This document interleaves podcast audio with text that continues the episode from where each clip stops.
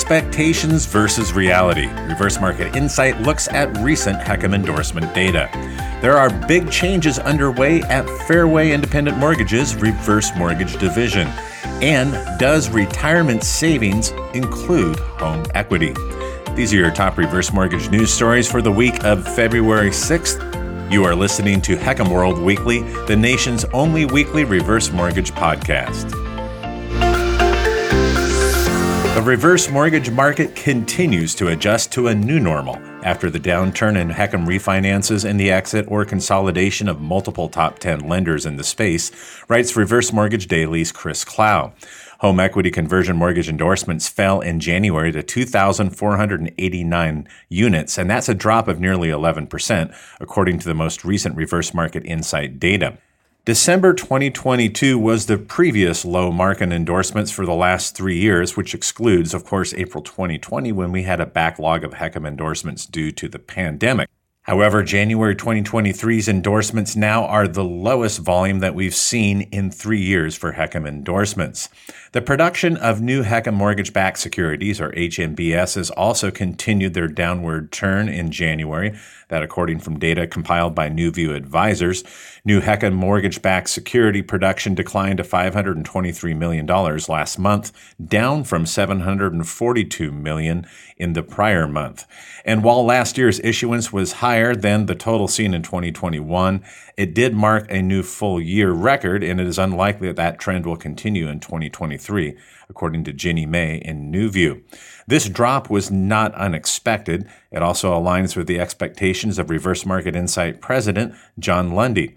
We've seen a consistent drop in case numbers issued in recent months, which suggested we had at least another few months of weak endorsement data to come after November's case number data, said Lundy.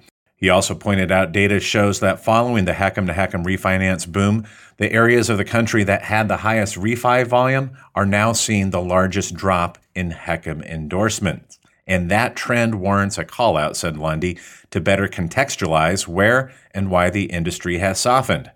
Given the end of the refi boom we saw in 2022 and the resulting weakness in the market, it seemed like a good moment to look at how that had played out across the regions. We found mostly what we expected. Those regions with the highest volume peaks in 2022 also saw the steepest declines. About 70% of older Americans say that their home is their most valuable asset, so begins a column by Vicki Monroe in savingadvice.com.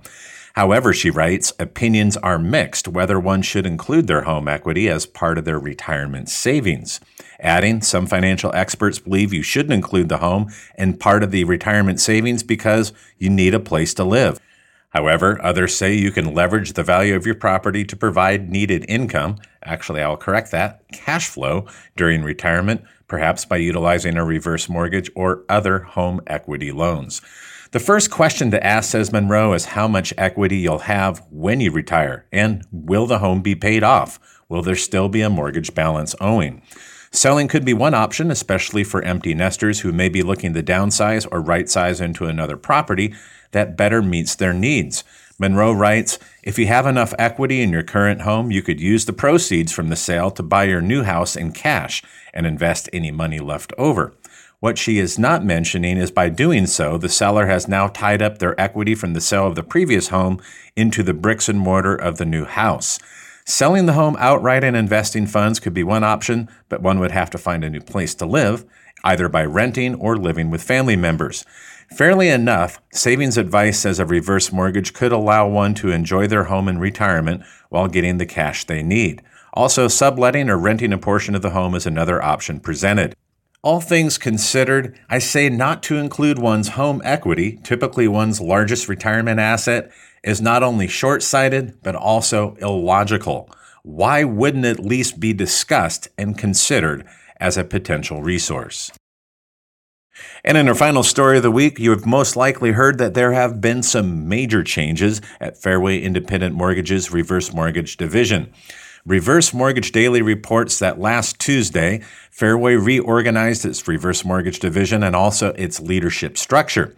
The new model, quote unquote, decentralizes the reverse mortgage operations and then appoints a new advisory council to bring company leaders into the fold for reverse mortgage decisions.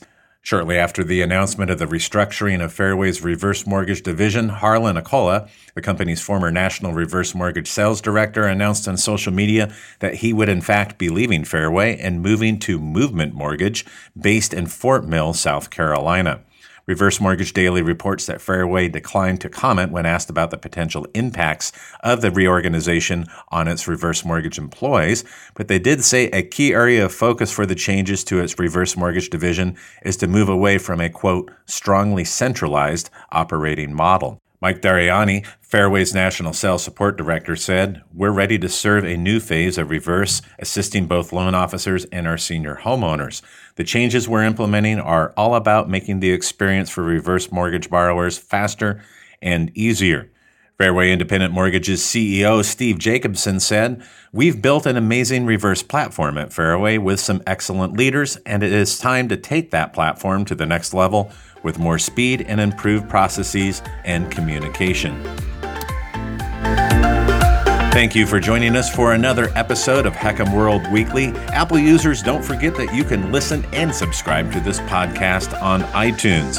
If you have not done so already, be sure to visit hecmworld.com, H E C M world.com, where you can find our weekly video commentary and analysis, our weekly blog articles, and our monthly Top 100 Retail HECM Lenders Report. Have a great week.